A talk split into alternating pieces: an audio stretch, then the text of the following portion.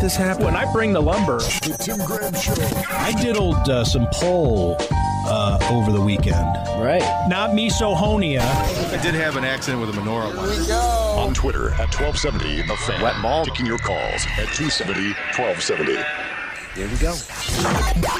This is The Tim Graham Show. When's the last time you read the New Testament, huh? Uh oh. You're gonna need a bigger boat. I like this guy, uh, Tim Graham.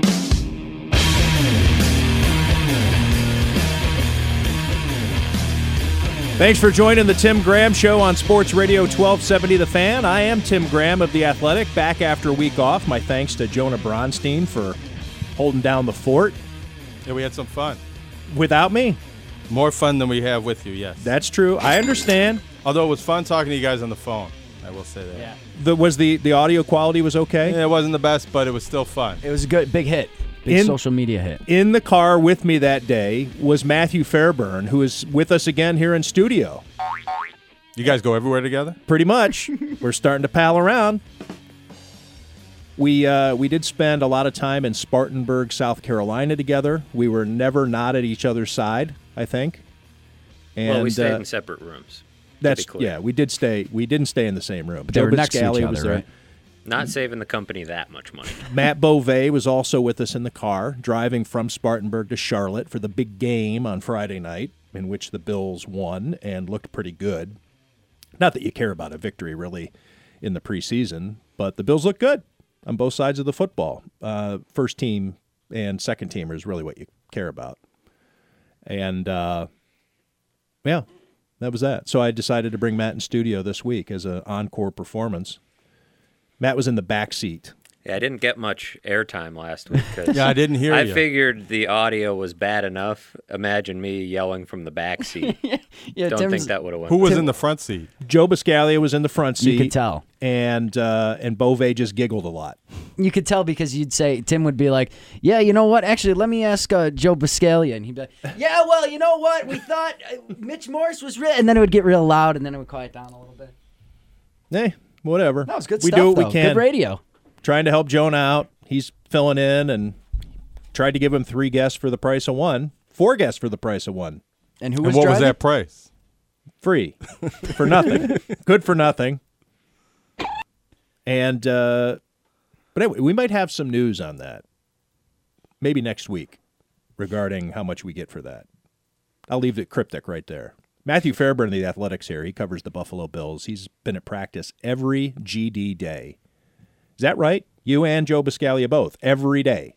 You've not missed a practice. I have not yet missed a practice. I am not there every day. Uh, I'm I'm there for a good chunk. I'd say what half of them so far. Is that a, is that right? Yeah, Maybe a little right less. around there. Yeah, right about half. I mean, it's not my job. I mean, I'm doing other stuff. I might do some hockey stuff. I might do some UB stuff. I might be having. I, I might be having. I might be having some stuff up my sleeve. By the way, you can watch me be having stuff up my sleeve on Periscope. Jonah Bronstein handles the uh, that, and oh, Bobby Rosati's here, diddling the knobs. Can't uh, can't leave him out. But uh, but anyway, we can get a, a full rundown of the latest Bills to dos from Matthew Fairburn because he's been there every day. You can trust what he says. He's not just pulling stuff out of his rump. I mean, not Bills takes anyway. what happened today out of practice? Well, they've now shifted into the portion of the season where we cannot watch practice. Therefore, in 20 my mind, training camp is over. Not Yeah. when you break from Rochester or Pittsford, I'm sorry, St. John Fisher. A lot of people thought training camp's over. I said no.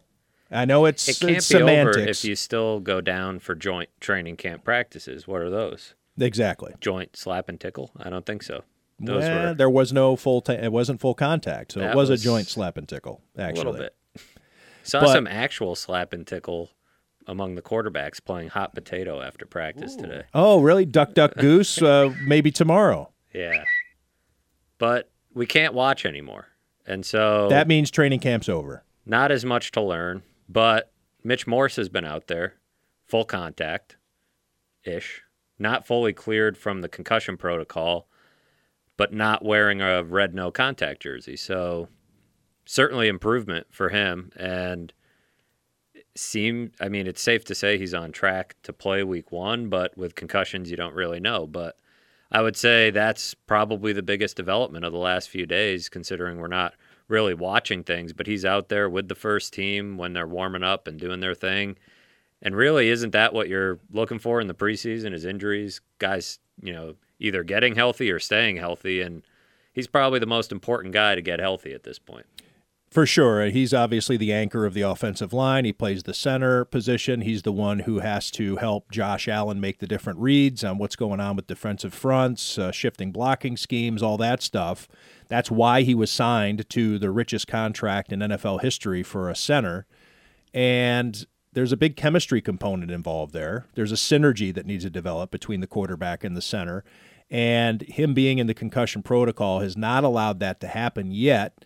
Is it going to happen like you'd see with other teams in the span of a week and a half? No, it's not going to. So there is going to be some, I think, miscommunication here and there. I'm not saying massive. Maybe it's not even significant, but it's not going to be as smooth as the Bills would have liked.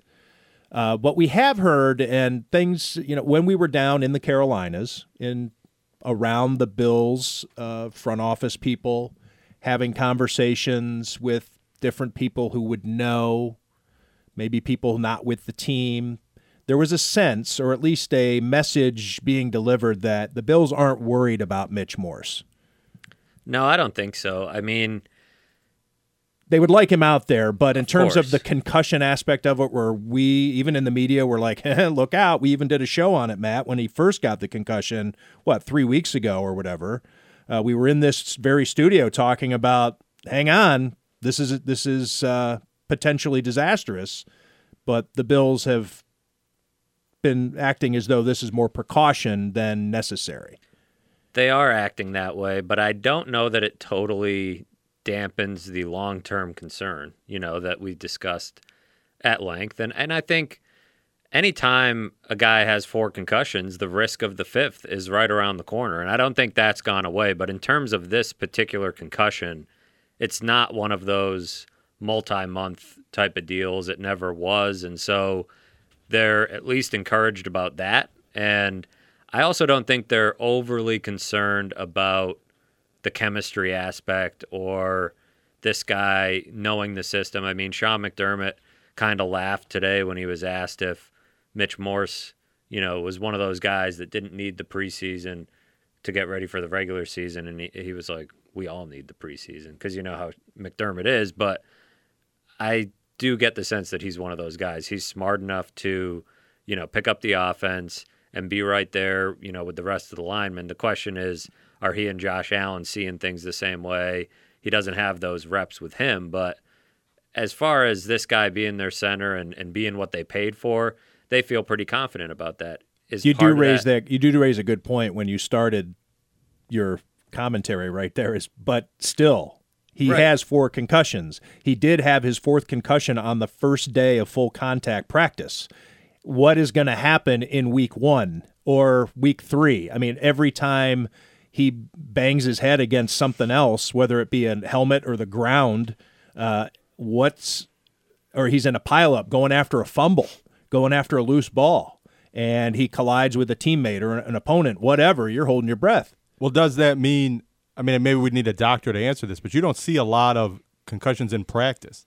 The fact that this happened in the first padded practice does that mean Mitch Morse is very susceptible to concussions, eh, or is that a coincidence? I mean, I am not a doctor. I don't but- even know if we can get a doctor to answer that question. Right. Right. I, yeah. Some of it is so inexact, but the fact that he suffered one in that way and that it was his fourth one, I think the the point is that you know you say, and you're right in saying that the Bills feel like, oh, he's going to be fine. We're not worried about it, but sometimes that feels like still a little bit of that that culture, that football culture of same thing as if it were a, a knee injury that oh he's going to be fine he'll be ready for week one not necessarily thinking what happens if he gets hit the wrong way again and he gets number five? You know mitch morse is not sitting here thinking about retirement. He was like really excited to get out there and do full contact again. But would the fifth one change things and then you know where do you stand so I don't think anybody knows the exact answer to how likely he is to get another concussion, but it does seem the consensus from all the research is that he's more likely than he was before he got this one, which, you know, he was obviously pretty susceptible to get one in practice. Do either of you recall, with your experience covering the league, a practice concussion in another instance? Well, yeah, those happen Yeah. quite a bit. Aaron Williams got one, um, collided with a guy. Safety's a little bit different a position, and I get that he had a really violent collision in training camp. But I you know, that, yeah. the- what's funny about you know the or odd, certainly not funny, but odd about Mitch Morse's concussion is I don't know that anybody that was watching practice can point out the play. You know, he, he had his one padded practice, then he starts getting these symptoms, and nobody could really point out the play, which, you know, to your point, you know, when Aaron Williams got his concussion in practice, it was pretty obvious. And he had neck issues that went along with it. It was just, it was an ugly collision. But, you know, Mitch Morse, it, it kind of just happened. And so, you know, And if correct me if I'm wrong, but wasn't it reported after the fact? Didn't he Well, go to the Bills training staff after? Was it after practice? I And think, or maybe even the morning- next day. The next right? morning, he woke up and wasn't feeling good or whatever. It was initially a vet day, and then on Monday, before practice, McDermott, you know, said he was in concussion protocol. So uh, certainly a weird concussion, and I don't think anything drastically changes from the conversation we had, in that there's still concern about him, short and long term. Short term, staying on the field and not getting another one, and long term, what the cumulative effect will do to him. But seems like his week one status is not of concern, which is probably where the Bills are coming from. And the Bills are not acting concerned either, based on their transactions, because Correct. Spencer Long has had some injury issues. Uh, he's been getting a lot of those number two center reps, but it's not as though Spencer Long has been guaranteed backup, at least all along. When he, in fact, at the moment that uh, Mitch Morse was hurt, uh, Spencer Long was out, I think, for a practice or two, whatever it was. Russell Bodine has looked awful. He has gone from a guy that the Bills were excited about signing uh, last uh, two off seasons ago to a guy who doesn't look like he belongs in the NFL anymore. And of course, he's coming off a really bad leg injury, but he was no great shakes even before that injury. So the Bills have not gone out and signed center help. And you would think that if they were really concerned or even uh, holding their breath regarding Mitch Morse, that they would be going out and signing help at center, and they haven't been. Most of the the help that they've been getting on that offensive line has been, you know, just trying to get bodies to get them through practice or to get them through the training camp and to to final cuts. Uh, even making a trade uh, to do that to acquire a guy who probably wasn't going to make the team anyway. So, uh, but they've they've really held off on center, unless I'm missing something. No, yeah, I think they feel good about, or as good as you can feel about the combination of Jon Feliciano and Spencer Long, who, as you mentioned, were both also hurt while Morse was hurt early on and led to the terrifying Russell Bodine experience for about a week there. But now Bodine is comfortably fourth on the center depth chart where he belongs. And so Feliciano and Long are good enough. They're not great, but to have both of those guys as backups that can really play both guard spots and center, it's a silver lining to the Mitch Morse situation And because that could also play the factor in Cody Ford playing some guard too, because they're like, what if we need to rely on Feliciano? We need somebody. We need to be, have a contingency plan in place for where to help out at right guard when Feliciano has to shift to center. Yeah, they it, they it gives them a ton of options, especially I the only problem I see on the offensive line at the moment is what do you do with your swing tackle, so to speak, your back your primary backup at offensive tackle if Cody Ford is a guard, if you decide that. Because you've got Ty Nsekhe and Dion Dawkins, and presumably Cody Ford is your third tackle. And so I guess the contingency plan is if Nsekhe gets hurt, Ford moves over there, and Feliciano or Long, you know, whoever's not starting, um, you know, can jump in, you know, and play right guard. But still having that situation where you're having to bounce Cody Ford back and forth probably isn't ideal because if you decide, he's a really good guard and you want him there, then that's probably where you want to keep him. But that's a, a minor inconvenience on this line that right now looks, at the very least, a lot better than it did a year ago. The Buffalo Bills uh, obviously have other issues, uh, but not nearly as many. And that's something that Matt Fairburn took a look at with his 53 uh, man roster breakdown. Not a lot of holes this year compared to last year. I think that there was so much that was wide open. And of course, we're talking about all the different possibilities on the offensive line. Uh, tight end is a position that is uh, destabilized because of injuries. But beyond that, really, where where do you see the last spots being fought for, Matt, here in these last two preseason games? Well, they need a punter. Uh, Corey Carter's now hurt, and Corey Bojorquez has not been good. So that's a problem. I'd say the sixth receiver spot is still probably up for grabs. Maybe the fourth running back spot. Then you've got probably they have to decide on the defensive line how many ends they want to keep. Mike Love could end up on the outside looking in after a strong start to camp. Safety's pretty much set. Cornerback to me looks pretty much set now that they brought in Captain Munnerlyn. I don't see a ton of spots. I mean, there's small questions like will Tyree Jackson make the team? Probably not. Uh, will you know who? I don't even know that it matters who the sixth receiver is, and I think it's actually I'm pretty comfortable saying it'll be Isaiah McKenzie. A lot can change in the last two games. There's so many names that people want to talk about, and probably a lot of discussion about nothing because the top five are really solid. They could even just go with five, and I don't think anybody would really argue about it. They'll probably keep a sixth, uh, but they just have to figure out who's healthy, what combination of guys they want. But I remember last year thinking – so much was wide open. The offensive line, anybody could have gotten jobs. Receivers, there were spots being handed out.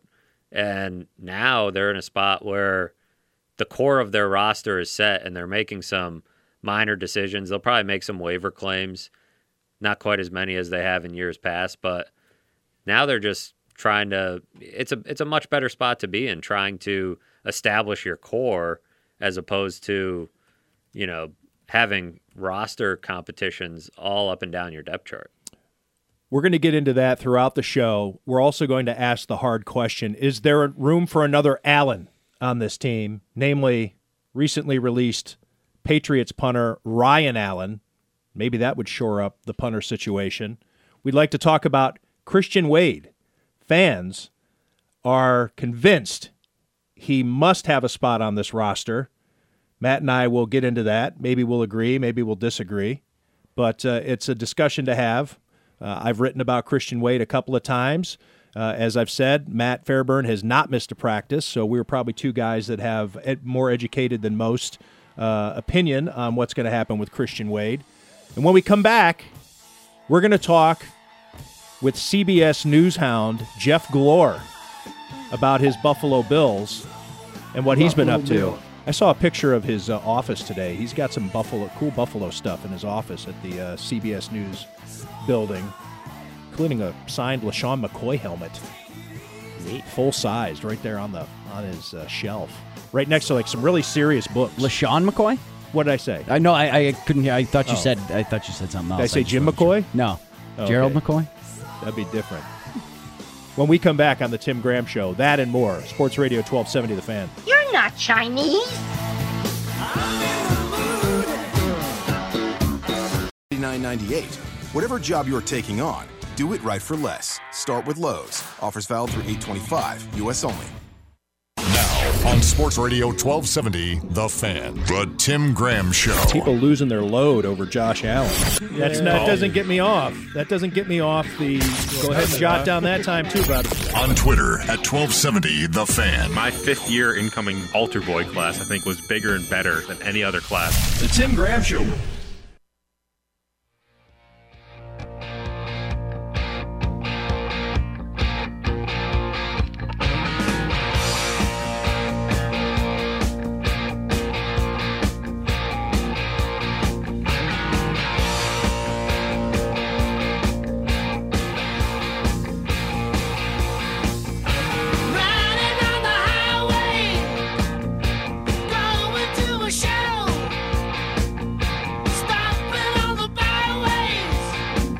Welcome back to the Tim Graham Show. Every time I hear Bon Scott playing on the air, it takes me back to high school. This was all anybody listened to at my high school, especially on the football team. I'm not a uh, Brian Johnson guy on ACDC, though. Bon Scott was where it was at. Back at. in Black, all that stuff. There's some great songs. There's some rock and heavy metal anthems, but Bon Scott's where it was at. As we listen to nothing but ACDC in the bus on the road on the way to a road game in the locker room while we're getting the pads on, taking them off. So did I, which says either a lot about ACDC or a lot about me. I'm not sure which one. You listen to this? Was it the team thing, or you listen to this like in your Uh, headphones? It was more so an individual thing. We had. I mean, this Although was, was in the AC/DC. '80s. This was, uh, you know, boombox in the Yeah. back. We didn't all have Walkmans. I mean, p you had, you know, Walkmans were super expensive. And this was the cassette, you know, version. You know, people think about Walkmans or Discmans. All we didn't even have that. So we would just have a boombox, and it was. In fact, in the in the locker room, it was an eight-track player, and we Wow. were stuck with whatever we had, which was Van. We had some Van Halen in there too. Well, you couldn't just walk out, walk outside and grab an eight track really at any point, right? It was whatever. Like, Yeah. yeah, our, bro- our old, our big brothers, or somebody would find Yeah. some, and we'd bring them into the locker room. But it was always, it was always ACDC. We're joined now by the pride of Kenmore East.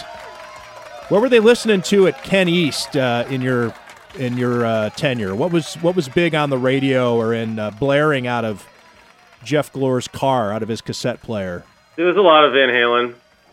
while you're heading down? What would it be? Freeze Boulevard. Freeze, yeah, Freeze going, Road. going down. Uh, why am I dr- Sheridan? Sheridan. Yes. Uh, it was a lot of Van Halen. All right, Metallica. like but that's pre-Black album though, right? This would have been like Master of Puppets, Yeah, Metallica, that's like old right? school. This would have been pre-Black, yes. Yeah. Oh well, yeah. Well, We're, Yes. we're dating ourselves. People can then go back and look and try to figure out how old we are. Reverse engineer. I'm uh, getting the old. You're getting. We're all getting old. We are. I'm I'm approaching fifty. Jeez. Jeff Glor, you know him from CBS Evening News and CBS This Morning, where he's the co-host. And uh, he is. What are you What are you working on today? Let give us a little bit of real life right before we start talking about uh, diversions such as football and. Uh, we've already gotten into heavy metal music, but what what are you? You're working on something serious because you're a serious journalist.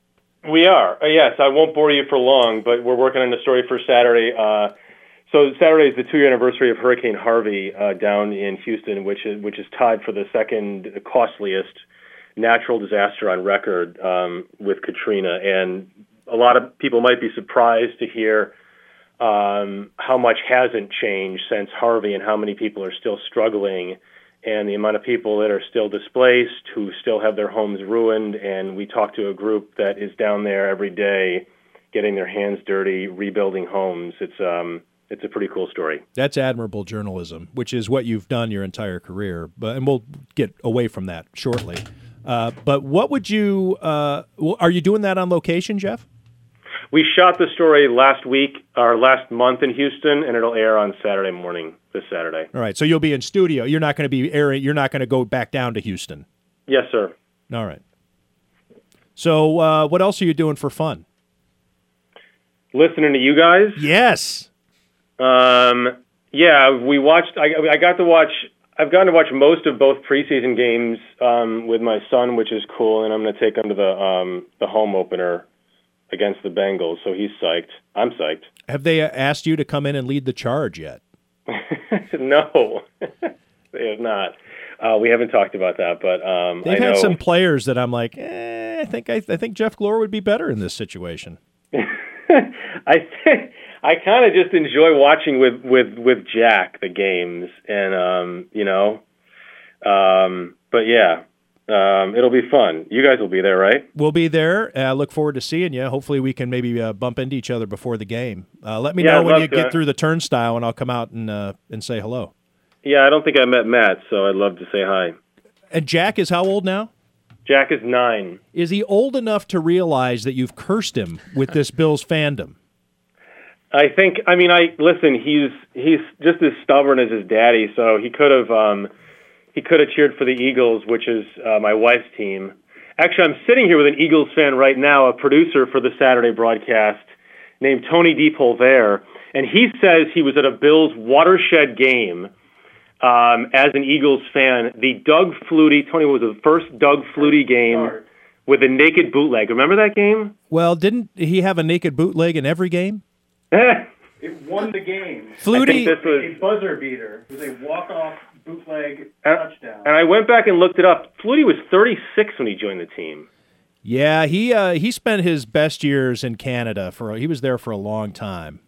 But uh, yeah, Flutie, you know, Sal Maiorana with the Rochester Democrat and Chronicle did a breakdown of the 100 best Bills players of all time, and I think Flutie was 100. Criminal, low. Wasn't it? Was that right, Matt? Was Yeah. he 100? That's not right. I mean, Flutie is No. credited with saving the Bills at a time when you know suite sales were low and Ralph was trying threatening that maybe the team was going to have to move. And then Flutie comes by and captures the town's imagination, dashes your producer's hopes for an Eagles win that day. no, it was against the Jags. Oh, was It he, was he wasn't even there watching the Eagles. It was against Jacksonville. It was a- he wasn't even there. That, that sounds about right. They can't hear you from over there, Tony. I don't think. But um, um, yeah, yeah, the uh, good thing we're all right. And you guys are in the not right. broadcast business, and you, I, I'm not.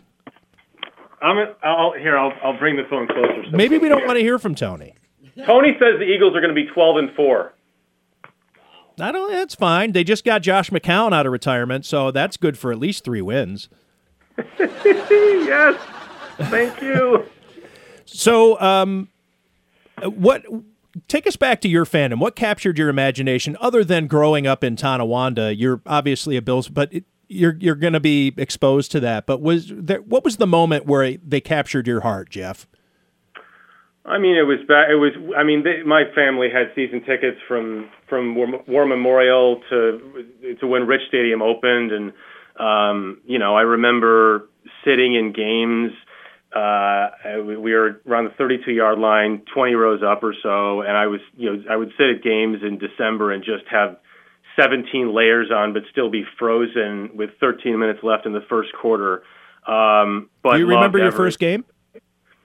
I, I don't think I do remember what the first game was. I was I don't know I don't know exactly how old I was, but I remember just like loving the experience of every you know every part of it. And then you know I, as I sort of came of age as a sports fan is when that was in like you know 86 87 when you know right after they drafted Bruce Smith and then Thurman got drafted in 88 and Kelly obviously was in the USFL for a couple of years, but so that was my sort of like those were the those were the the big years for me. Tough years too, but We're in conversation with Jeff Glor, the pride of Kenmore East, uh, talking about his beloved Buffalo Bills. Now, Jack is nine years old. What is your thought process every time you walk into uh, a stadium with a nine year old? Because I'll tell you, I went there with my son. His name's Jack, also, and I want to say he was about nine when we went to a preseason game. It was against the Steelers. It was an epic game, by the way. Uh, it- but it was family day, uh, so it was the whatever preseason game that was. And Fred Jackson had a big run, and uh, uh, Michael Vick was playing for the Steelers and threw for a gazillion yards, and Jeff Tuel threw for a gazillion yards, and uh, and uh, EJ Manuel had a great day, and it was it was amazing. And uh, but uh, we did see a guy before we even got to our seats being carted out in one of those uh, uh, EMS wheelchairs, not like a regular wheelchair, and he was bleeding from the forehead. Had no idea where he was, and uh, the game was still about a half hour from starting. This was family day. I, I had to tell my son, you know, prepared like there's some things you might see in the men's room. Uh, you know, guy, guys might be using the sinks for things other than to wash their hands. You know, I had to, you know, I had to, I had to kind of, you know, break him in, get him ready for what he was about to see. Uh, how do, how does, how does Jack Glor handle all this? I think he he's a tough. I he'll I uh, I it, I probably should have that conversation with him. You're right. Uh, He's seen his dad wearing like army helmets and stuff in war zones. He's seen it, yes, and he's seen his dad yell at the television while sporting events are on so many times that um, he's probably steeled for anything. Um, but I will say that, like, uh, like it or not, I like it. I, he is he is at nine years old a bigger Bills fan than I've ever been. All right. Well, just don't step in. Uh, watch where you step. on very on the concourse and maybe near your seat. All right, no, so I, I, I I think we'll be okay. you've been in war zones, you can handle it. Yeah. What? Uh, so, what are your expectations for your Buffalo Bills this year? Um, nine and seven, ten and six. All right, that's not too crazy. I think that's well within, you know, reality based. You're not getting too worked up about it. I think that the defense is good enough to be a playoff team if the offense can not ruin it or doesn't get in its way too much. Right. All right, so uh, I guess then maybe I should ask you what your expectations are for Josh Allen because that's really what it's going to hinge on, right? I think so. I, my expectations. I mean, like, so I think if he's not um, running in the way he did last year, and you know, I think so. Health is the biggest concern, right? And whether he can um, avoid injuries. But then, I mean, obviously, I think we've seen in the preseason games that there's there's been a little more settling, and so I don't know. How about like 24 touchdowns, 12 interceptions, and 4,000 yards, 3,500 yards. I think that he will have a statue by uh, February uh, outside the stadium if he does that, because that's like the type of quarterback play that the Bills haven't seen since Doug Flutie. But they typically make these leaps. So, this, so the first year is always the most difficult. I was just talking about this with Tony, the Eagles fan, who, who saw Carson Wentz his first year, and he said, you know, how frustrating it was watching that first season with a lot of the dink and dunk passes, and then they opened him up a little bit more. And so the second year, obviously, Wentz got hurt at the end of the season, but that was their Super Bowl year, right? Yeah, Wentz was going to be the MVP of the entire NFL, I think, had he not gotten hurt. Um, so I don't know. I mean, maybe it's unrealistic to have those expectations, but um, I have them.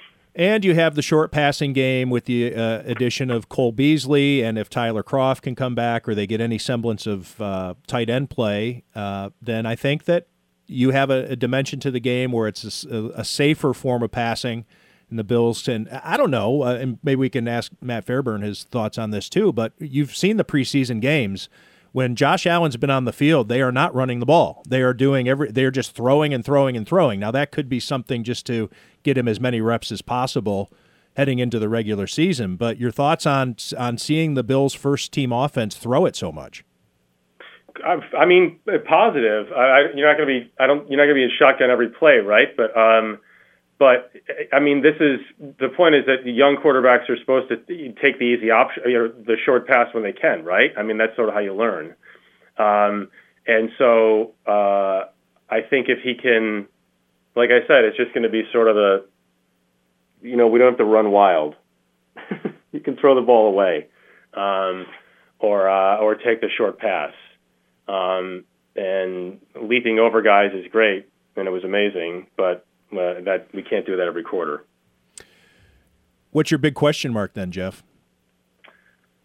I mean, Mitch Morse is one right now. Uh, uh, you guys were talking about that earlier. Uh, I was, ex- you know, excited by that. It was, you know, but I think it obviously it was it's concerning when you first hear that at the first practice. Um, yeah, so so center, tight end, um, and I feel good about Beasley. I feel like he's going to catch a lot of balls. I think. I do too. I think that he's an underrated uh, fantasy player this year. But that's interesting, especially in like a in a point per reception league, right? Oh, for sure. Yeah, absolutely. I, I think, and that's what I'm in mostly. I, I, tend to forget that people do other leagues. Yeah, I don't know that I'd. Uh, I don't think he's going to be a big yardage guy, but he's going to move the chains. I feel I feel like he's going to catch like ten or twelve passes a game. Yeah, that sounds about right. Ten or twelve passes for seventy-three yards. Right. And no, no touchdowns. A great day for your PPR league. That That's like exactly right. Yes. Yeah, 180 catches a year. I don't have a problem predicting that. I'm going to set the over/under on 165 and a half. I don't know. So, like, reset my expectations if you think they're too pie in the sky right now. No, I, I think I'm I would predict nine and seven for the Bills right now. Um, well, I guess nothing's going to change over the next couple of weeks, so I'll put them at nine and seven. But as I kind of uh, framed one of those questions earlier, Jeff, I think that the defense is really good, and that's where my optimism is for a winning record. And if the offense can play a little bit better uh, than I think, then I think you're looking at a playoff caliber team. I think the defense is good enough uh, to be a postseason uh, contender, but the offense just uh, they need to make a, a quite a leap from what they did last year. And granted, they signed all those guys to do that. Uh, Mitch Yeah. Morse and Cole Beasley and Frank Gore to solidify the backfield and Devin Singletary, who uh, I'm I'm pretty excited about. Um, all and I'm not talking about just Mitch Morse, but the entire offensive line being rebuilt. So I think that everything is there. Uh, John Brown, we can't forget John Brown. Yeah, yeah, yeah. Uh, well, I think so. What you're saying is you're saying that uh, you basically just think Josh Allen has to be right like a game manager, but I I I think long term, like he has more talent potentially than than being just a game manager, right? I agree with that. Uh, he has that leadership. He has that charisma. He's got that. Hey guys, uh, climb on my back. Let's see how far we can go. Um, but he is young, and he's only played ten NFL games. Is it right? Ten. He started. 11. He's start, He's played eleven. He started ten.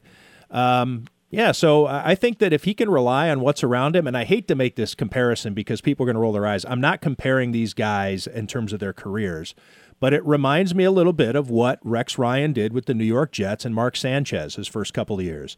And that was a team that had a lot of talent around it. Um, you know, uh, yeah, re, well, yeah, on defensively speaking, but on offense too. Uh, you know, all these guys all throughout the offensive line, guys like D'Brickashaw Ferguson and Alan Faneca and uh, Yeah. I'm drawing a blank on the center, the really good center. Mangold. Yeah, Nick Nick Mangold. Um, Oh, yeah. They had all kinds of guys. You know, they had Devin uh, Dustin Keller at tight end and uh, the uh, stretch in the field, uh, Santonio Holmes. I'm trying to go back. Cotchery. This is like 10 years ago. Jerricho Cotchery. That's yeah. right. Oh. Thomas so, anyways, Jones. it was Mark Sanchez, and he was young and raw, and he could do it. But it was like, let's let him just get use all this. It's LaDainian Tomlinson was on that team, so let's just use what you have around you. That's a team that got within one game of the Super Bowl two years in a row. They made it to the AFC Championship game, winning every postseason game on the road two years in a row. So that was a good team, and Mark Sanchez did it the way you want a young quarterback to do it. So if the Bills can get in that type of mode, um, and with Josh Allen, and then he can still uncork one every now and then, and and win the game with his legs here and there, then you could be looking at some at an offense that can do some damage. How many touchdowns a year was Sanchez throwing in those years? Like like 17 or 18? See, now you're making me do work. I do remember writing a couple of times that how great he was, but um, not he wasn't that great. He managed. He, I mean, it was that's what he did, right? He threw 26 in 2011. Really? Wow. 18 picks, completed 56% of his passes. that was his third year in the NFL. So his second year, he threw 17 touchdowns, 13 picks. So he was he was never until he got to Philadelphia, and he was only in brief action with the Jets. He was never a 60% passer. No, I yeah. So, uh, but and and I I totally get the the comparison, Tim, and I agree with it. But with respect, I think that they're different. Mark Sanchez and Josh Allen are different quarterbacks with different sort of. They're just different. Absolutely, yeah. I'm, I'm I was talking about the situation more than that's why I said I was hesitant to compare them as quarterbacks. It's more the situation. A young quarterback, build up around him, uh, take away his ability to make a mental mistake by keeping things as simple as possible, as short as possible. Getting the ball to these three running backs. The Bills have three running backs on their roster right now who you can get the ball to, and they can do things.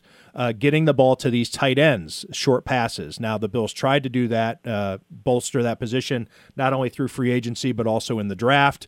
It's been decimated by injuries, uh, which hasn't allowed them to really uh, evolve too much here through the, the preseason and training camp. Uh, bring in short distance receiver out of the slot, something that they didn't even have last year in Cole Beasley, and then guys who can. Now they still have the guys who looked pretty good last year, plus John Brown. So you have an offensive line that can keep uh, blitzers uh, or or a heavy pressure at bay for just that extra half a second or a second. So if you can work that short yardage stuff to set up the long pass versus what defense had to do last year, the vice versa, we're going to take away the deep stuff and make you beat us short, and the Bills couldn't do it. So now they have the ability to do that, and that's type the type of situation that the Jets created for Mark Sanchez, and it worked very well. It got them to back-to-back AFC Championship games and made Rex Ryan look like a genius, which is something in and of itself. Um, what is the Jets' record going to be this year? Oh boy, that's a good question. I don't. Uh, there's something about that. They look good on paper. I think. Like I mean, eight and eight. Matt's going to have a, an opinion on this too. But there's something about this. Tr- there's a train wreck vibe I get from Adam Gase, and the fact that they they fired Mike Maccagnan, their general manager, when they did, not just right after the draft, but they waited. Like they were okay with him after the draft for Made a while. some then, moves. then something happened where it's like, no, we got to get rid of the general manager. There's just a Jenga. I'm getting a Jenga feel from there, and there's just one piece of wood removed from falling apart. What I love about the Jets and Bills being in the same division and having this rebuild kind of at the same time, it feels like two totally different approaches. Like the Bills seem like they're doing things the right way, but there's this, you know, fear among some fans that maybe they're picking the wrong guys and it's not going to work. The Jets have all the star power, but the mm, the process to get there feels really ass backwards. I mean, they've fired their coach and brought in Adam Gase. They fired their GM. They traded up in March to get, you know, into the top 3, which is kind of reckless, but they end up getting a, a good quarterback in Sam Darnold. So some things are working out for them and they have a ton of talent, but you're right. There seems to be a potential disaster element. I still think that's going to be a toss up. I can't say who's going to be better, the Bills or the Jets. I think they're going to be right around that 7 and 9 to 9 and 7 range and it's going to depend on who stays healthiest and, and which team gets the breaks. Yeah, Jeff, it's like um, I- I'm picking the Bills to be the second best team in the AFC East, but it's mostly a feel with the Jets more than you look at them on paper. I think they look like a pretty decent team, but uh, and it's like similar to Cleveland. Cleveland looks like they Yeah. have a lot going for them, Yeah. but me being a native Clevelander, maybe that plays into it. I, I just haven't seen it happen, so it's hard to imagine the Browns being good. But Freddie Kitchens is unproven, totally unproven.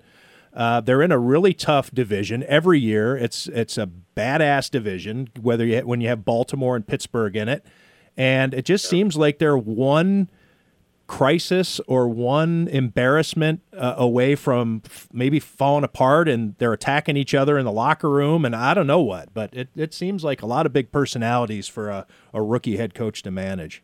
You have a lot of big personalities: Mayfield, OBJ, Kareem Hunt, right? Uh, Who else? I mean, yes.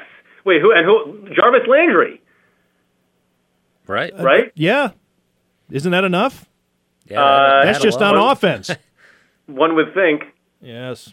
Well, Jeff, thanks for joining us. I'll let you get back to editing that Hurricane Harvey package. We look forward to watching that on Saturday morning on CBS. And Yeah, uh, guys. Hope you can join. Always, uh, always a thrill to have you on. Uh, our utmost respect as a as a newsman, and to grace us with your presence is uh, is always uh, fun, and to talk Bills. So, thanks for coming on the show, especially on short notice. Anytime, brother. All right, Jeff Glor of CBS News joining the Tim Graham Show, leading him out with a little running with the devil. When we come back, we're going to have more Bills roster talk with Matthew Fairburn. Talk a little colleges. Yeah, Jonah Bronstein. We can talk some college sports. We got stuff going on. UB football starting up. UB's new facility opening up yesterday. New semester. Maybe some other stuff to talk about with Jonah Bronstein when we come back on the Tim Graham Show here on Sports Radio 1270 The Fan.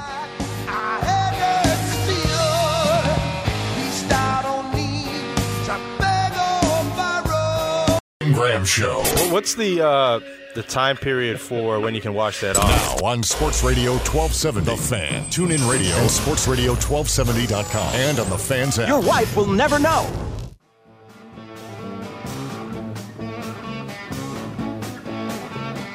Welcome back to the Tim Graham Show on Sports Radio 1270 The Fan. We have some career crossroads coming up here in the next week or so. Final cuts. Bill's going to trim down their roster to 53 men and add 10, potentially 11 practice squatters, probably 11. Maybe some waiver claims. You never know. Maybe know. they trim beyond. Last year they went down to 52. Got to make some room just in case you want to grab somebody from another roster. Before we get to that, though, we're going to talk some more roster building and the Bills and their 53 man. But I want to bring up uh, yesterday's ESPN Insider piece, which is why they do these. They're talkers, as we say in the business. That the uh, coach on the hot seat, more than any other, right? There was nobody else. Was that what it was? Sean McDermott, number one? Well, not necessarily that he is on the hot seat. But was he number one? He was number one in terms of Will he if- be if fired the or Bills resign? Went four and twelve. It was if every team in the NFL went four and twelve, which coach had the biggest chance of being fired in that situation? And Sean McDermott, according to their statistical analysis, had a seventy-three percent chance of being fired following a four and twelve season. See, well, that's all based on an algorithm. You're fired. Doesn't take into account the fact that the Bills love this guy.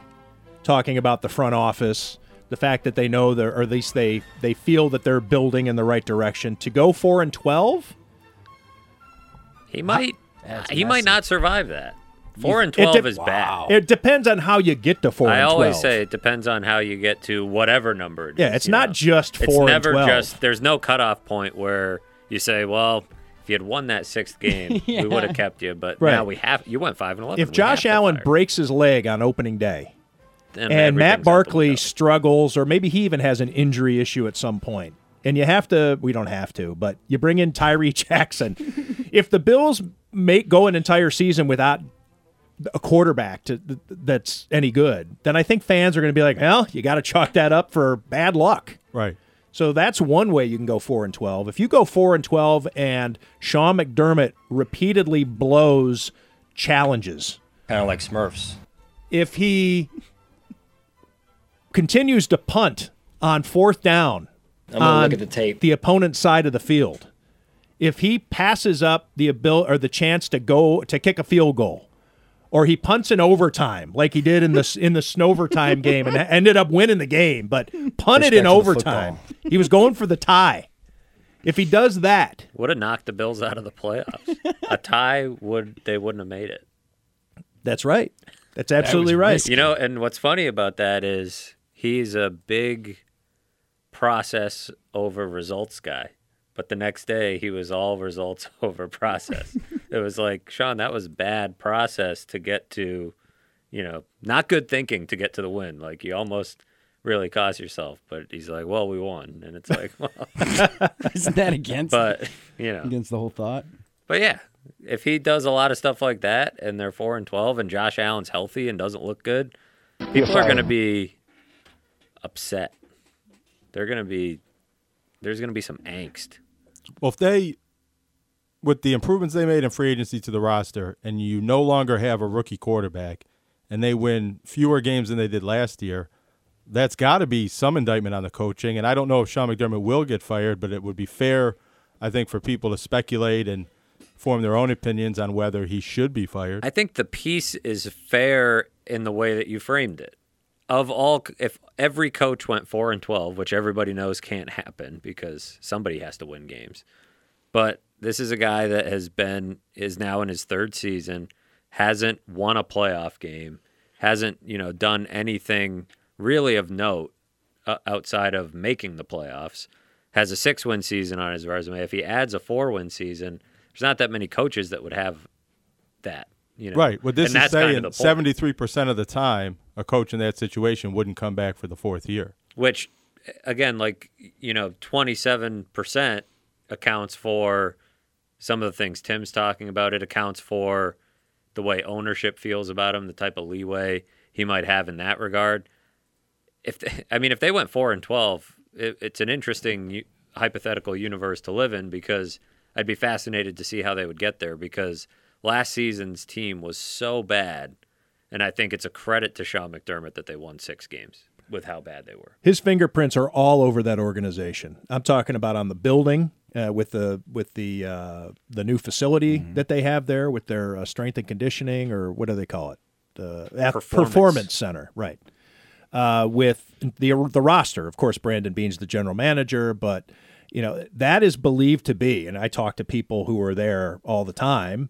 That's Sean McDermott's building. One Bills Drive is not the Pegulas. It's not Brandon Beane. It's Sean McDermott. That he sets the tone in there with everything from He's got the way, juice. The, he's got the juice. That's right. With the way people are supposed expected to act, the professionalism, all these different things. It's Sean McDermott's got a say on everything, and uh, so four and twelve, he'd have to own more so than Brian Daboll, than Brandon Beane, than even Terry Pegula, probably. I think that this is his show, and he's being allowed to to run it. So it's not being four and twelve; it's how they get to four and twelve. It is. I could see him being fired, uh, but I don't think it's going to happen. I We- think this is a twenty. I, I'd take the twenty-seven percent. we talked about this for a good segment, I think, with Rodak a few weeks before he left. And Rodak was of the opinion where if the Bills don't do well this year, I don't know how many wins he put on it, but if they underachieve, he does think that. I think his position was more that Sean McDermott will be on the hot seat and enter into a must-win season next year. But Rodak wasn't really on the same line of thinking that we are. That Sean McDermott's so safe because of the power and personality True. dynamics of the Bills. Absolutely. He thinks they have to win some games this year for uh, Sean McDermott and maybe even Brandon Beane to feel really secure in their positions. We we've seen it before, and I know we got to get to a break here, but we've seen it before in this town, where somebody goes from "What are you nuts?" to "He's got to go," in, in a matter of weeks. I mean, it's.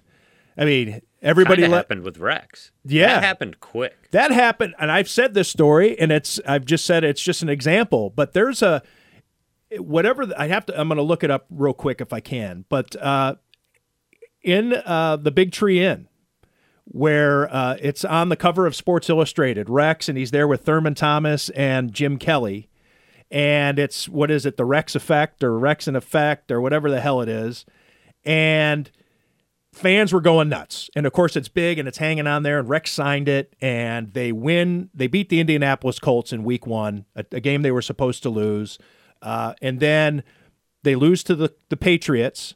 Then they go down to Miami and win that game, so they're now two and one.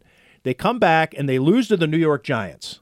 24 to 10. And I remember walking into the big tree after that game. The Bills are only 2 and 2 and I, you know, order some beers. And of course, when we get there at the big tree, we're fr- we've been writing. These people have been drinking all day, and a guy comes up and saddles up next to me, and he's like push like shoulder to shoulder, and he says, "I uh, something along the lines of, I wish Rex was dead." Like it wasn't even just like Rex has to go. It's like I want him to die. Like he, they were so. This was four weeks in. And that was Fans, not like, and I was like, man, I think I even wrote about it at some point. Like they were done with Rex. And then, of course, they go on to lose an, another couple. But that, that's how quickly fans are done with people. They could love them one second and uh, and then just ready for them to, I guess, die.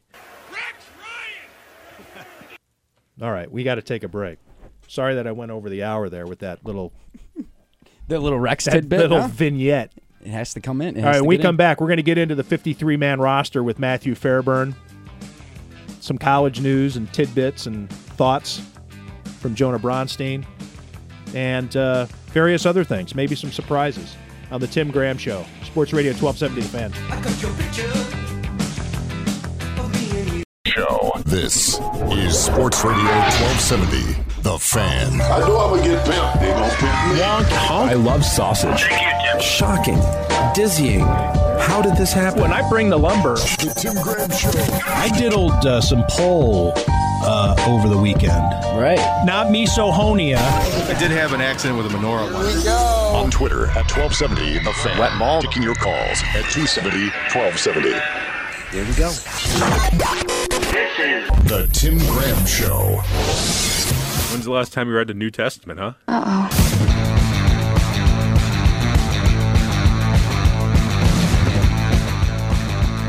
What? What's with the Asian theme today, Bobby? We have Oh, I Hong. Uh, it's ethnic uh, ethnic radio day at 1270 The Fan. Oh. We've just been doing a lot of, you know.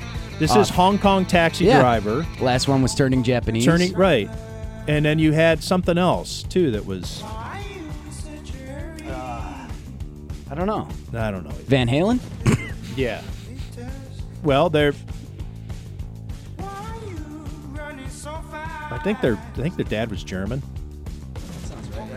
Van, Al Van Halen. Von Wolfgang is the name of his son.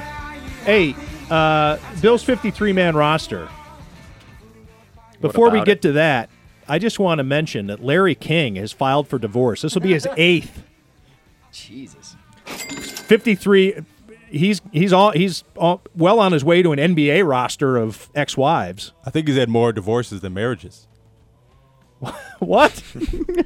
I should hope. You know what? That reminds me of that stupid saying: "Fall down, uh, fall down eight times, get up seven, or something like that, or fall down eight times, get, up, eight times, or get up nine. That's right. Yeah. That's what it is. Wait, what? Get knocked down eight times, get up nine. I'm like, that's you've gotten up one extra time. Either that or you've thrown yourself on the floor. Yeah. Do you start? Yeah, you started off. Doesn't make sense. All right. This, But it sounds good, right? yeah, it sounds like a great inspirational quote. Eight divorces. Those aren't cheap, from what I hear. Larry King, you know, it's uh, you see it on. Uh, he's got these infomercials now where it makes it seem like he's interviewing He does? a doctor. Oh, sure. All the wow. on they're on all the time. Oh, I, I don't I really watch. And uh, there was one on the grid on my Direct TV recently. If it doesn't have enough room for the whole thing, it'll say Larry King dot dot dot or whatever. So this was Larry King's prostate dot dot dot. It was like a prostate. Hell, it's like a. It sounds like a Larry King column. prostate, right? Anyways, Larry King getting divorced for the eighth time, according to TMZ. TMZ, I guess, has a has something on Mario Williams. Uh, Mario was arrested out on a hundred dollars bond, though, so it must not have been the judges must not have been too worried about uh, Mario, but he violated There's a, restraining two- order. There's a two and a half minute video in which I'm not sure Mario Williams says anything that makes sense. Well, we're gonna. Bobby Rosati's working hard. What I could gather was that Mario Williams went to. He did have a nice quip though, so he goes to the um, the mother of his child's home. And he has she has a restraining order against him, Evidently, apparently, reportedly. reportedly, allegedly, he was upset that she had their kid's iPad and was downloading stuff.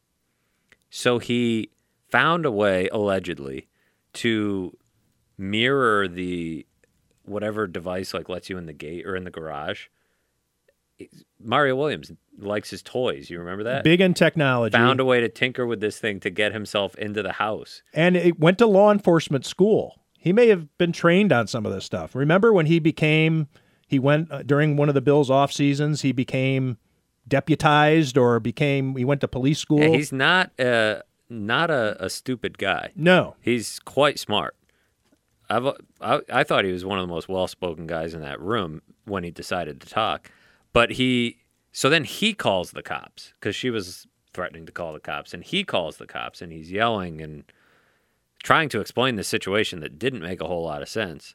But at one point he's describing where he is to the cop and he said, "Well, I guess I'm now at my ex-girlfriend's house." and I was like, eh, "You'll have that."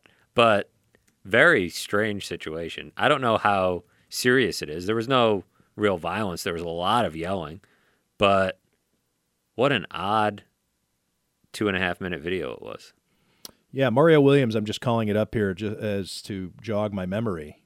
From uh, 2013, he graduated from a police academy, Law, Lone Star Law Enforcement Acad- uh, Academy. Uh, yeah, I don't know. that was while he was playing. So in 2013, while he's playing for the Bills, he was you know getting ready for. I always thought that if Mario Williams could make as much money as a police officer as he would a football player, that he would have become the police officer. I don't think he loved playing football. No, I don't think he, he did. it because he was good at it and he got paid well. And I don't think he had a passion for it. He had a passion for all this other stuff. He liked shooting guns and driving his four wheelers and right. if he so I was actually just having a conversation with somebody about this when he got signed in Miami there were people in that building that were kind of wondering what the hell was going on like why are we bringing this guy in like it's pretty it was pretty well known especially at that point in his career he had established a reputation league wide that he was a guy that didn't really care not necessarily a guy you wanted in your building because he was all about himself Now he was a good player. He went to He two Pro good. Bowls with Houston, two Pro Bowls with Buffalo, and was an All Pro. What do you have? Four 10 sack seasons?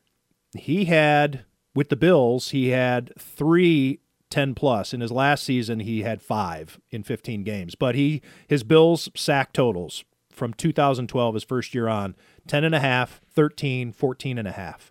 So that's a pretty nice run. Very good. Imagine if he cared. 36 sacks in three seasons. And uh, yeah, he was a hell of a player. But yeah, he just averaged 10 sacks a year in the four years that he was in Buffalo. Yet, really, the entire time, not that he didn't care, but goes down to Miami, plays in 13 games, only one and a half sack. That's playing opposite Cam Wake. You know, they had good players. Like he should have cleaned up down there, but he's 31 at the time and he's made a lot of guaranteed dollars and probably has his mind on law enforcement. Do you have that, Bobby? Sure Can you play it now or Yes. do we want to wait? Okay. No, I got it. Sorry, so this is the Mario Williams. have you screened it? Yes, I screened it fully. Okay. It's- so this is Mario Williams Wow. and he's what is he recording himself? Is it like I I think it's her video. It must be her 'Cause it- security camera. Yes, yeah, because via TMZ. because it, you can hear him getting quiet. You'll hear it. Okay. Go ahead. I, I told you. I know you should. out. No, no, no, no, no. Call the cop. Tell them to come. I am reporting this now. Get out. No, you. This is illegal. I have you. What are you talking Oh, about? oh, oh, you go crying? Get out. Tori, Get the out. Here, Ow. here, here, here, here. Here, I'll call again for you. How are you in here right now? Because he opened the door.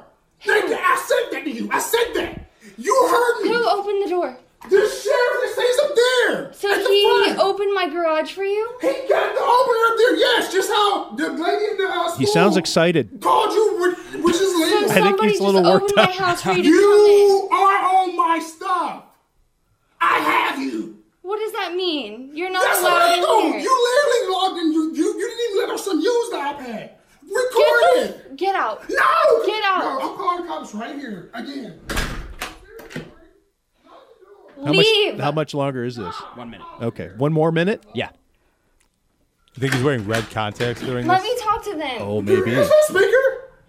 It's on speaker. Hello? He said, "Let me talk to them." It's on speaker. You- You're doing this. You, oh, the judge will know. Uh, hello, can you hear me? Yes, this is my mom. Do you remember me? Yes, I'm sorry, mom. I guess Mom? ex-girlfriend. I guess has been- ex-girlfriend. She broke into my. Oh, rewind that. I iPhone, talked has over been it. That's Matt's downloading favorite stuff. line. Uh, hello, can you hear me? Yes, this is my mom. Do you remember me? Yes, I'm sorry, mom. I guess ex-girlfriend has been she broke into my iPod, has been downloading stuff via our son's iPad. What's your address? That's an emergency? To break into my house? It's illegal. He literally just broke into my Oh, house. So she's saying that he tethered iPad. the iPad No, to, the, to his phone so that way she no, can no. down do what get stuff off of his phone, which you can do, depending on how the accounts are set up and things like that. Yeah, he. That's essentially what he's accusing her of. Yeah. But You he have to broke into to her few house to times, do But he broke into her house to get the iPad back because that's what she was using to do it. Yeah, you can't do that. Certainly not. I don't even. Smart guy to figure out how to do that. Very dumb guy to do it. To you know, copy the garage door opener and whatnot. I wouldn't be surprised if there's some. But um, very, very dumb move to do that. Wouldn't be surprised if there's some uh, drugs involved in this. Now, Bobby, you I'm can't, just saying. You're saying you wouldn't be That's surprised. conjecture. I wouldn't be surprised. Now, right. here's my question: What was she downloading that got him so upset? Porn. Well, maybe he's got other ladies, or who knows? Or maybe just just what could the, she be downloading? His like his whereabouts, what he's up to, his textuses. How about this? I just want to make. I just want to bring this up again. This is not, I don't believe, Erin Marzouki, his former fiance, who Oh, he not. bought. I'm guessing it's not. I don't think so. Did they Back have a in- child together? Back in 2014, Erin Marzouki uh, filed a lawsuit uh, in which, or he, I'll stop this. I'll start over. Mario Williams tried to get a $785,000 diamond ring back. Seven. Stop and think about that. I mean, obviously, he's this guy's made a lot of money, millions and millions, and people who make this kind of money spend. But a seven hundred and eighty-five thousand dollar diamond engagement ring he gave to Erin Marzouki. That's What's- a, I mean, that's a lot about of mo- that one Yeah, what would be the different than $200,000 ring? Exactly. Yeah, two hundred. It can't be much. that she would even notice. How about that? What was it? Drew Brees just sued a guy for for selling uh, millions of dollars worth of uh, fake stuff. Remember when Eli almost got busted for that, and then they just swept it under the rug? That he was signing helmets and stuff, or uh, signing fake helmets, and, and he was pawning them off to people on the the. Well, that's uh, a little different market. than diamonds, but yeah, you're saying he Yeah, a was, little it was game use. It was supposed to be game Yeah, yeah, used. yeah, yeah. And uh, he was just making it up. Yeah, Drew Brees recently won a lawsuit in which he was he had spent millions on diamonds. Oh, I didn't hear about that. Was he an investor or Six just point, a collector? He was defrauded of six point seven million dollars worth of diamonds. It was jewelry that he had purchased for his wife over the years, and they eventually take him in to get appraised and found out that they were worth n- almost nothing. That sucks. That's a Uh, tough break. All right, so here's a a photo from the trial in which I'm reading this off of. Between 2012 and 2016, uh, Drew Brees had bought one, two, three, four, five, six, seven, eight, nine pieces of jewelry, uh, eight pieces of jewelry for his wife, totaling 14.8 million dollars. But it was appraised at eight million dollars. So the difference was 6.7 mil that Drew Brees won in a judgment recently against a, a jeweler. So the stuff wasn't worthless. no, but for just the idea of spending 14 how much money do you have that you can spend 14.8 million on on jewelry? A lot. A lot of money. Jewelry makes people do some crazy things. Jewelry's been at the center of a lot of these Maybe Dr- dramas. Drew Brees can afford to take a pay cut so that way the Saints can get some defensive players over the past Right. 10 years so they don't always suck on defense. He's like, I need to play hardball in this negotiation so I can buy another five million dollar necklace. Man, now he deserves it. He's a quarterback. He's one of the all-time Sure. greats, but But grow up. Holy smoke. Larry King, meanwhile, working on his eighth divorce. I wonder, I bet you that's cost him more than $4.8 million. All right, when we come back, we're finally going to get into this 53 man roster projection with Matthew Fairburn and uh, talk to Or Jonah will we? Bronstein about some college sports on the Tim Graham Show, Sports Radio 1270 The Fan.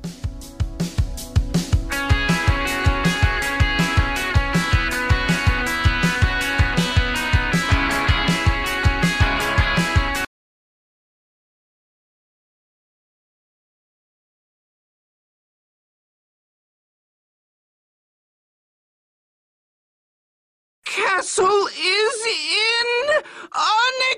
unacceptable condition! Unacceptable! On Sports Radio 1270, The Fan. The Tim Graham Show.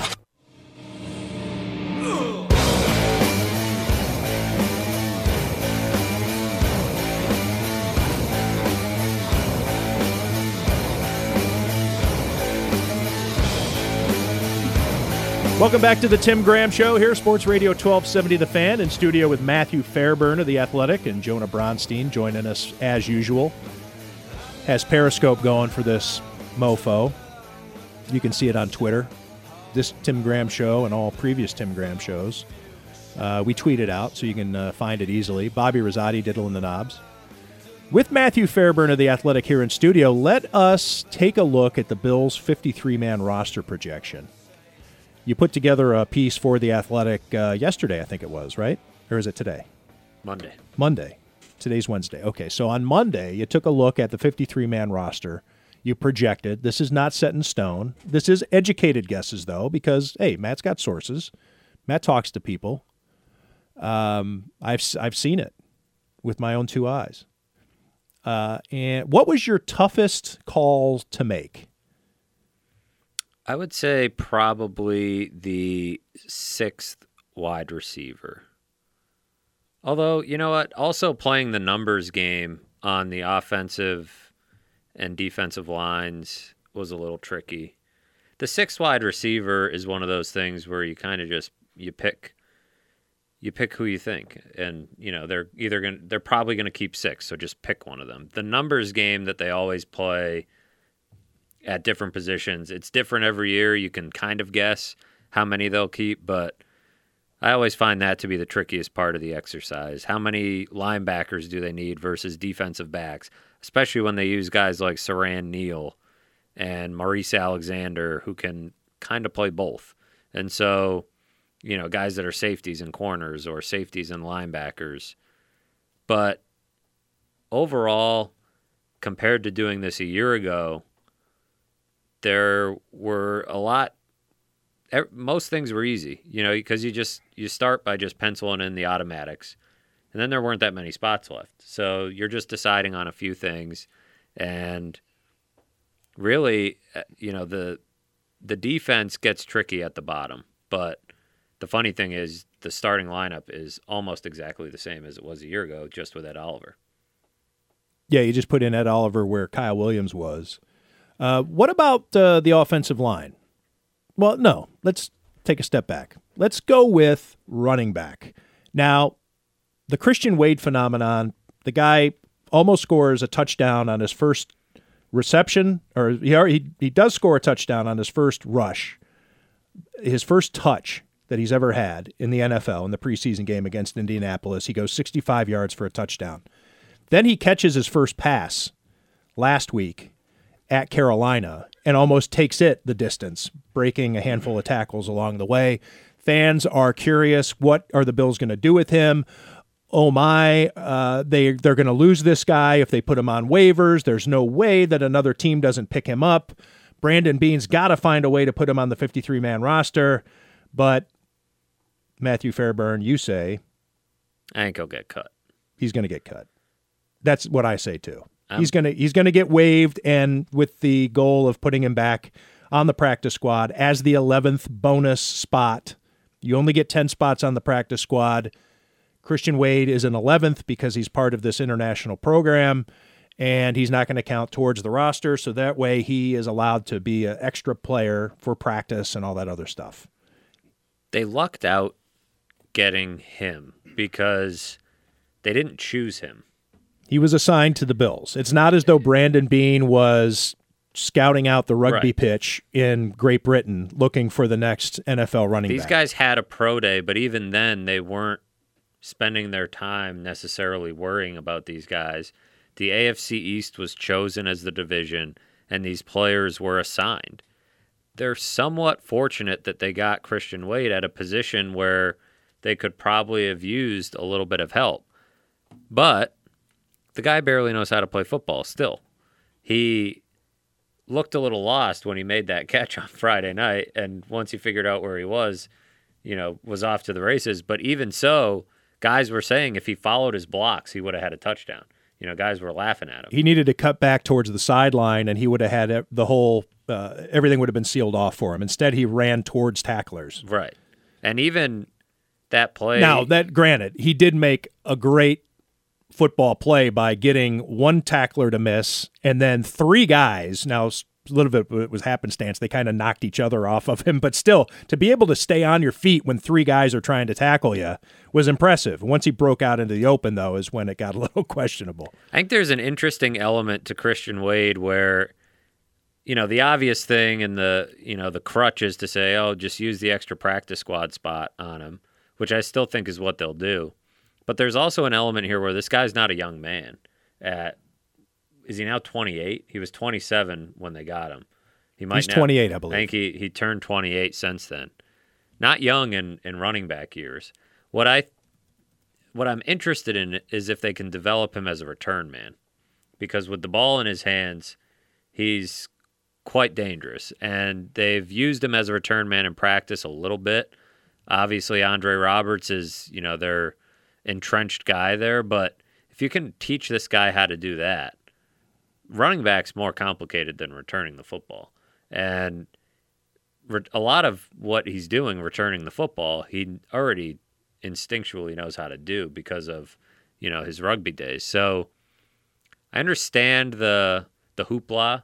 It's he's a he's an exciting preseason player. He's the type of guy who can get it gets the fans worked up. You're, it, he gave you something to watch very late in preseason games, which you never get to do anyway. So he rewards you for sticking through the end of a preseason game and making it feel like you didn't waste uh, your last the the, la- the previous hour and a half or anything after halftime uh, like you normally do. So yeah, he has been uh, he is he, there's been a payoff uh, with uh, with Christian Wade, but I think uh, fans need to check themselves. They need to tap the brakes. He's not going to make the 53 man roster. Uh, the Bills are too talented at running back for that to happen. Now, barring any injuries here over the last couple of preseason games, but to look at your 53 man roster, you have Frank Gore and LeSean McCoy. Of course, they could trade LeSean McCoy. That's something that we've talked about for months. Uh, Devin Singletary. Uh, Senorise Perry is a special teamer. He's probably going to make the team. Uh, who was uh, who else did you have making the team at running back? Patrick Just DeMarco four, is a and fullback. Patrick DiMarco, T.J. Yeldon, I had getting cut, but he's another guy that you know they paid decent money to and would probably wouldn't mind keeping if they have the option. It's interesting that I think most people saw that first Christian Wade run and thought, fun moment, really cool. Like, didn't know who the guy was, half the people. Eh, but it's just one run. Then he gets a second one. I guess that's the line for a lot of people. Well, he had two. no choice. You got to keep this guy. Somebody's going to snatch him, which maybe somebody would. It will come back to haunt the Bills if Christian Wade hits the streets and gets signed by the. Maybe it would. I don't know, but like, just watch the Patriots pick him up. The Patriots are going to claim him off waivers, and a team can't stash. A team can't afford to waste a roster spot on a guy just in case. That's what the practice squad's for. So Christian Wade, not a special teamer, not uh, any, not a but he should serviceable running back. That's yeah. like where they should. Not even just returning as a rugby guy. As that a- should come naturally. come down there and make some tackles, uh, be able to throw a block, whatever it be, uh, do all the dirty work. That's where Christian Wade exists. Uh, what did you do at quarterback with Tyree Jackson? I cut him. Oh, I think that's expected. I I think that that was probably expected anyway. I'm I don't glad I don't have to be the actual Turk. I think fewer people would do 53 man roster projections if you had to go around the locker room and say, just so you know, I'm going to cut you tomorrow. I would cut you. The uh, the Bills ke- kept uh, only two quarterbacks to start the season last year. Yeah, uh, that's what I did. I went back and looked at the my analysis of their initial 52 man roster just to see how they did it. It was Josh Allen and Nathan Peterman. Brandon Beane has admitted as such, but that was quite careless. It was, but it was because it was Peterman. I think that if it was a vet, uh, Matt Barkley and Josh Allen is set, you know who your guy. Do you need Tyree Jackson on the roster? No. Go ahead and waive him. But uh, there was a, well, uh, I always hate when somebody tries to dance around it by you know saying a certain reporter or what have you. Vic Carucci, who has been to the fewest practices of anybody uh, on the beat, uh, happened to mention while watching Tyree Jackson play on Friday night, he is not an NFL quarterback and isn't even worth being on the practice squad. Which I disagree. I absolutely disagree. He's a raw talent. He's got crazy athletic ability. He stinks right now. He's it's, so do a lot of quarterbacks that are on practice squads. You've invested in him time and effort. He knows your offense. He's the perfect candidate for the practice squad. Let him run your scout team. Matt Barkley's not going to run the scout team. Now that's not to say that you could pick up another guy to be your third quarterback, but Matt Barkley's not running the scout team. He's got to take snap at least a handful of snaps during the 16 game regular season. They signed Tyree Jackson to a decent UDFA deal. You know, they everybody made a big deal out of David Sills, but if you follow the money, Tyree Jackson was the bigger investment. Doesn't mean they have to keep him on the practice squad, but it's almost, you know, Brian Daboll brought up an interesting point, which I think is valid and important when you consider Tyree Jackson's game performances. He's Tyree Jackson is getting more reps in games than he is in practice. He's not getting many practice reps anymore because they have to get these other two guys ready for the season. And so Tyree Jackson gets these developmental periods or even this has been going back to the beginning of training camp. He doesn't get that much time, but then he gets a lot of time in the games. So of course he's going to look like not good most of the time. You forgot you were on the radio. We, we, we were driving from Spartanburg to Charlotte there for a second. Um, but yeah, Tyree Jackson has too much raw talent to not be on somebody's practice squad slash or roster. So I think the only way he's not on the Bills practice squad when the season begins is if he's claimed off waivers. if another team decides to pick him up. So that means he's going to be in the he's going to be in the NFL. So to make a statement that this guy doesn't belong in the NFL, Not an NFL quarterback. Eh. You're yeah, Well, he not is, right now. Technically. Well, yeah, he's on an NFL but roster also right now. But the arm, the way he he can run, uh, I think is interesting. He's not a zero. He he's not uh, you know a schmuck. The guy is you know got some talent that you know had some people talking about him. I mean, he's a developmental quarterback. He's a he's the perfect candidate to to be a prod as a project. and he's had some moments in, in training camp practices that have you know turned some heads. And you know the fact that he's you know in over his head a little bit in the preseason shouldn't come as a shock. And so Playing with other guys who aren't going to make the roster. some with guys which are really not very good. Like you know, I don't see anybody. It's funny how people just want to bury Tyree Jackson because you know he's not playing well in the preseason, but like nobody wants to bury David Sills, who's been invisible. You know, it, the standards seem to be different for different guys, mm-hmm. and for whatever reason, at, at that position, we're in a rush to get this guy. And look, you know, some people get touchy about this topic and, and whatever else, and I'm not accusing Vic of anything in particular. However, black quarterback in a rush to get him out of the league, in a rush to declare he's not a, a- an NFL quarterback. Partly because of how he plays the game, partly because he needs some development. I don't know what it is, but it seems like he's not the e- he's not the easiest guy to talk to if you want to No, interview him. but- so if you've ever tried to do a story on him, Tyree? maybe Tyree Jackson. Yeah, he's a very he, he doesn't he's not a good talker. No. And that's not um, it's and not to be uh, he he's a he he doesn't want to be interviewed. There's Yeah. a difference between get that, that. and being a, not a good talker. Which or is a totally talker. fine. Like he's like he knows how to talk around. His, he, it's not worth wasting yeah, your time. he you you can stop him for an interview, but he's not gonna give you He's not any. going to give you much. It's not yeah, gonna be worth he's it. not he gonna. knows how to play that game, Yes. which is good on his part, I was I, gonna guess. say. But you think about the opportunities that have been afforded some quarterbacks in the NFL, guys that have hung around for years and years. Nathan Peterman's still in an NFL camp, but you're telling me Tyree Jackson d- doesn't deserve more than three weeks before he should- should be cast away out of the league. Forget this guy. Don't even put him on. Why bother on the practice Yeah. squad? Forget this. don't, it doesn't even belong on a practice like, squad. I don't know. Come on. Like, let's pump the brakes on. Now, I would also say that he does need to improve because if he's going to be on your practice squad, you know, you want your receivers to know what it feels like to have a football hit their hands. And he's only done that, what, four times Right. in preseason games out of 20 tries or something. So he's not having an easy go. But why did you sign him to begin with? You know, nothing he's shown He wasn't is go- different than what he No. was before the draft. He wasn't going to compete with Matt Barkley at all. I mean, there was no doubt as to who Uh, your there was starter some and chatter who your about that though come- when he got uh, Yeah. when he got picked. No, no way. No, From way. yeah, some there might have been some ill, chatter. ill-informed uh, yeah, chatter. But There might have been some chatter, but it, yeah, ignorant chatter. He was going to be the third quarterback around the practice squad, most likely on the practice squad. Well, at the time, he was supposed to be to push Derek Anderson, who had not retired. He retired maybe a week or two later. That's right. All He thought But no, no, interesting. ch- no chance I can compete with this guy. I'm Although out of here. Joe Licata said on this show last week, Tyree Jackson knew Derek Anderson was going to retire. One So of did the yeah. reasons So he did the picked Bills. the Bills. I, I think Derek Anderson was scared of Tyree Jackson. I think that's why he retired. That's that's I'm sticking to that's it. the story you prefer. You got it. What are your thoughts on Tyree Jackson so far, Jonah? As somebody who covered him at UB, um, saw a lot of him there. I think that the mistakes and the poor plays he's been making in the preseason are similar to the mistakes and the poor plays he made at UB. It was just they're just more frequent. They- They were kind of rare or, or creeped up in certain bad games where at UB he'd make a lot of just wow plays and wow throws. And I think Matt's mentioned he's done that a little bit in training camp. Joe mentioned this last week, and, and I think Brian Daboll might have brought this up in the press conference. I don't know. He's pressing because he's not getting a lot of reps.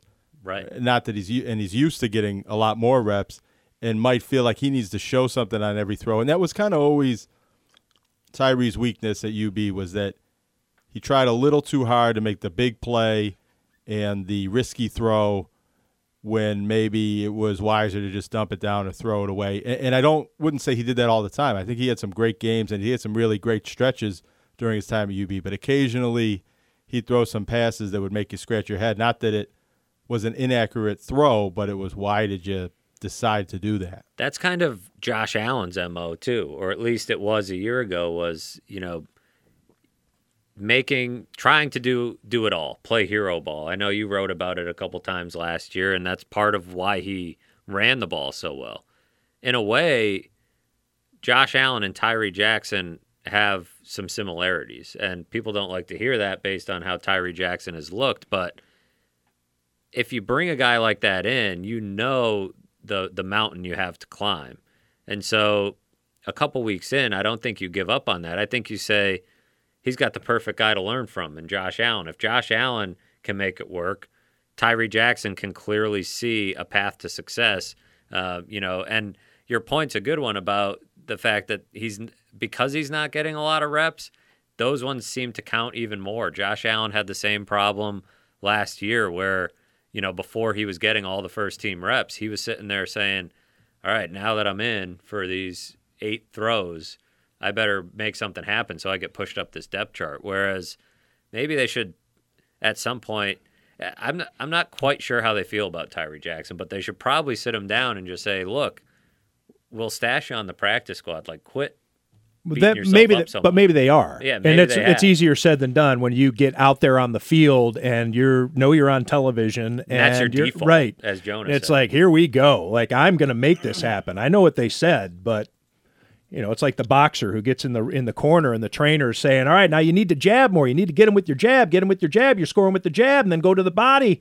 And he's nodding his head and he's nodding his head. And as soon as that bell rings and he's out there with the other guy, the train whatever the trainer said is gone because he's just acting on like I'm to knock this dude out. You know, it's like I don't care. Like, yeah, I understand what I'm supposed to do, and but here I am, and everybody's watching, and I got to put on a show. And I think the being on the practice squad, if he if that happens to be the case, will be a good situation for Tyree Jackson coming in every week, having to learn the other team's offense Yeah. to the extent that that you do, and perform as a different type of quarterback will help his development. He can't go out there week to week and say, "I'm just going to throw the ball around like I want to." He has to execute. I'm Tom Brady this week. Yeah, he has to give the Bills defense a I'm Eli Manning an this week. accurate look. And I think learning all those different offenses while he's still mastering and learning the Bills offense should really help his development. And then I think if, if that were to be the case, if he's on the practice squad for this year, it, the time to really evaluate whether Tyree Jackson's NFL quarterback is next spring and next summer, having all of that work throughout the year, and is he still making these same mistakes? And then you just wonder, are these just instincts that you can't overcome? Now, I'll also add that if at the end of the preseason there's a, a cut, uh, you know, somebody gets released where you say this guy would be a better option on our practice squad, by all means. I mean, I don't think just because you invested time in him, you need to, you know, you didn't invest that much in him. It was But a that summer. usually doesn't happen. Usually it does because not. teams Sometimes they, there's there's a familiarity. Brian Daboll and um, I kept wanting to say Derek Anderson, Ken uh, Dorsey. Ken Dorsey. Um, Brian Daboll and Ken Dorsey have been working with this guy, and there's a tendency to say, "All right, we've been, we have invested. Yeah, you're right, one off season, but this is our guy. He's uh, further along. We're going to start from scratch with the other guy who's."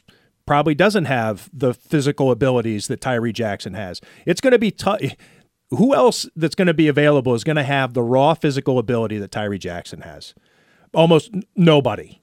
And it's, it's somebody who's practice squad eligible, that is. Like Right. maybe somebody who's played in the league for six years or I don't know what. That would But- be the option. If you say, I want this guy as my third quarterback on the 53, forget the practice squad. We don't need one. But even then, you could keep a fourth arm. Madden ratings squad. are Madden ratings. I mean, uh, we can you know, roll our eyes at that, but there is some belief that there's accuracy in these things. And Tyree Jackson has awesome Madden ratings in a couple of categories. Isn't things like his running. than Daniel Jones overall. I think so. I think that's right.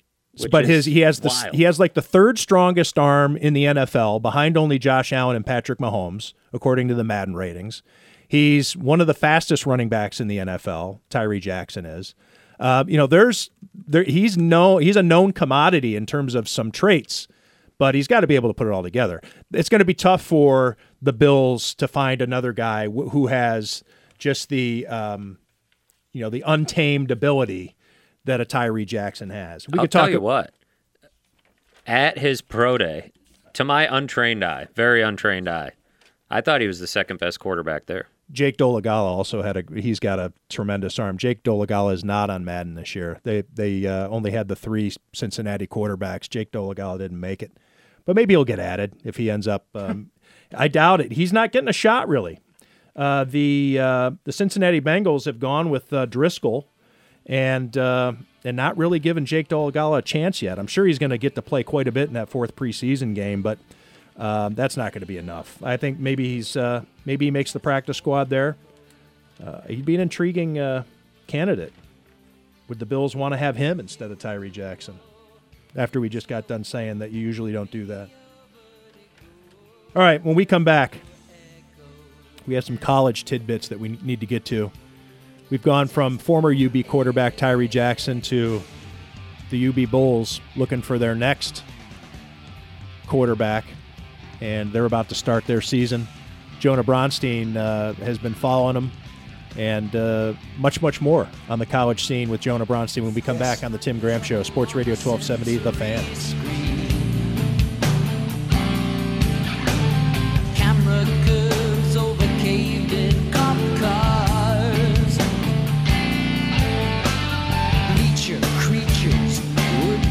Welcome to the Tim Graham Show. Sports writer Tim Graham, who interviewed The Duggernaut. This is historic, Tim. Hey, let's not fake a newcomer, a cucumber. Our friend Tim Graham. Hey, Tim. And you, Tim? The Tim Graham Show. Tim Graham, who's been ahead of everyone else. Sports Radio 1270, The Fan.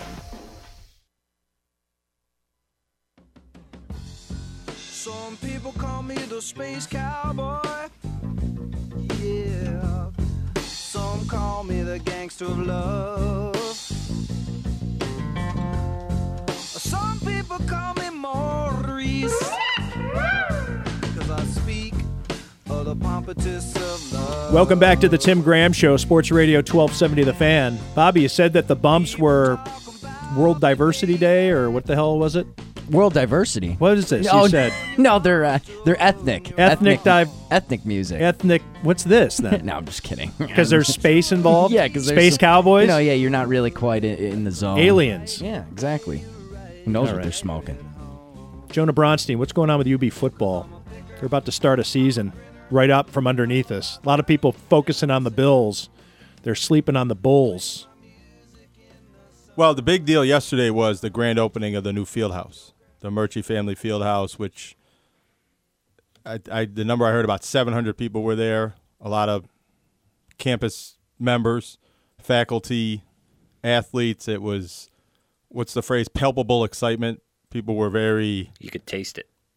Well, I couldn't myself, but you could just tell that, you know, this has been a long time in the making. I, I know when I started on this beat, and it was Warde Manuel's first year in 2005, he had mentioned that was priority number one 14 years ago to get an on campus field house. And I think it was something they knew they needed even before that. I don't know if it was really publicly talked about much before Warde Manuel came in, but really since they've gone Division One, this has been a need, and it took this long for them to fa- raise the funds and actually put the shovel in the ground and get this thing built. And it's finally here. And there was a lot of celebration, and I think maybe relief's not the word, but Was uh, there pomp? There was there was, was there circumstance? I'm not sure the difference between pomp and circumstance. I know when you put them together, yes, there was pomp and there was circumstance. There was- Excellent. the band was there, the dancers. It was it was an event uh, for the UB supporters, and they're very happy that they have this indoor facility now, and it, it opens up different things for them to do practicing with all their different teams. That especially the spring teams like softball that can't get outside until you know June when the season's over. they they now have an easier way. They practice in the gym, but it's a better situation for them to practice inside in this field house now. Is it too soon then because everybody's excited about football? But I'm guessing that at least it was in the backs of minds, or maybe it was asked. Uh, yesterday was a travel day for me, so I didn't catch all the coverage of it. But basketball is the next step, right? Is getting the basketball uh, program, uh, men's and women's, a facility, even if it's the current alumni arena, and giving the students a different facility, but something that they can call their own that they don't have to share with the student body and classes and offices and all this other stuff. Is it now basketball's turn? Yes, in a way. The next step is a new on-campus weight room and fitness center, and it was Tunney Murchie's daughter, Brittany. Tunney Murchie's the donor that made the large donation that led to this field house being built, and he's really the donor that's made almost every major gift to UB Athletics over the years. She had mentioned, you know, we need support from the UB and the Western New York community to get this built, the factory they call it. Now, that I'm not sure exactly how that would be split up if this is going to be a big new athletic facility only for student recreation or if it would also be somewhere where the athletes would work out. But either way, I think that leads to opening up more space in Alumni Arena to expand the basketball facilities. But I'm not so sure they're going to ever, I shouldn't say ever, but I don't think they're really going to get this factory built all that soon. It took them 14, 15 years and basically having to go back to Tunney Murchie, who had already donated a lot of money, and ask him for more money because they couldn't get it from anybody else to get this built. Now they need that built, and she was kind of implying we need some other people to make these donations. Yeah. We our family can't fund everything that UB needs, and then after that, it's going to take more money and more commitment to expand the basketball facilities or revamp them. So I, I do think those are the next steps. I'm just not so sure how quickly they're going to get to any of those steps. Jonah, I apologize that we're right up against it. I backed you right in a corner. We're talking about uh, different uh, things going on in colleges. Uh, what else do you need to unload on us? Well, I thought some big news came out earlier this week, and I don't know if anybody really, it was press release, and I don't know if anybody really picked up on it, but Daemen Volleyball, men's volleyball, which is in its second year as a program, was kind of a big deal that they even started a men's volleyball program a year ago at the Division two level, but this is the only, there is no Division one men's volleyball in Western New York, and they're the only Division two. Now, they announced earlier this week that they're going to have UCLA, 19 time national champion, finished seventh in the country last year. Pepperdine, another strong men's volleyball program, finished third in the country, national semifinals last year. And Harvard, all on Daemen's campus in January, playing games against Daemen. And Harvard and Pepperdine will have a match against each other at Daemen, which for a second year Division two, that's a bit. That's a showcase. That's a big deal. I, I, you're not seeing UCLA, Pepperdine, and Harvard. You might see UB basketball play schools like that, but you don't see them coming here to play on campus. And for Division ones to go to a Division two gym and play that. Now, I do think that's more common That's in pretty- men's volleyball that's because cool. there's only about 30. That's beyond cool. That's like badass. That's, I might go check it out. If you're really into men's volleyball, that's I about like as big as it gets. Right. And that's not if Those you're good into, programs. if you're into men's volleyball from here. No, it's like if you're in men, if this if this tournament were happening in Los Angeles, you'd want to go to it. It's not like, hey, check this thing out. Where the Buffalo's got a chance to, you know, see tall ships, or the big rubber duck, or whatever. Go check out this weird thing we got. Go, no, this is like the top of the top. I mean, there's a possibility that UCLA could be the men's volleyball national champion next year, and they could be opening their season in Amherst, New York, at Daemen College. That's pretty sweet. Yeah, and, and another thing I learned when, when I found out about this is that because there are so few Division One men's volleyball programs, Division Two teams can play in the Division One tournament for the ah. Division One national championship. Now, Daemen, being a newer program, I believe is not yet eligible to be one of those at-large teams from Division Two. But as they build that program, It's a thing that you can recruit to. that that's something that could happen if they continue to have these teams come in here and they maybe they go out to UCLA or Pepperdine. That can help them recruit. You know, they're a Division two college, and, and I don't think Daemen's ever going to move up to Division one or anytime soon. But this volleyball program could possibly be something that's competing with Division one programs at some point. Sweet. Good job, Daemen. All right, we're right up against it. We got to go. But that's awesome stuff. That's the type of stuff you can get from Jonah Bronstein every week here on the Tim Graham Show.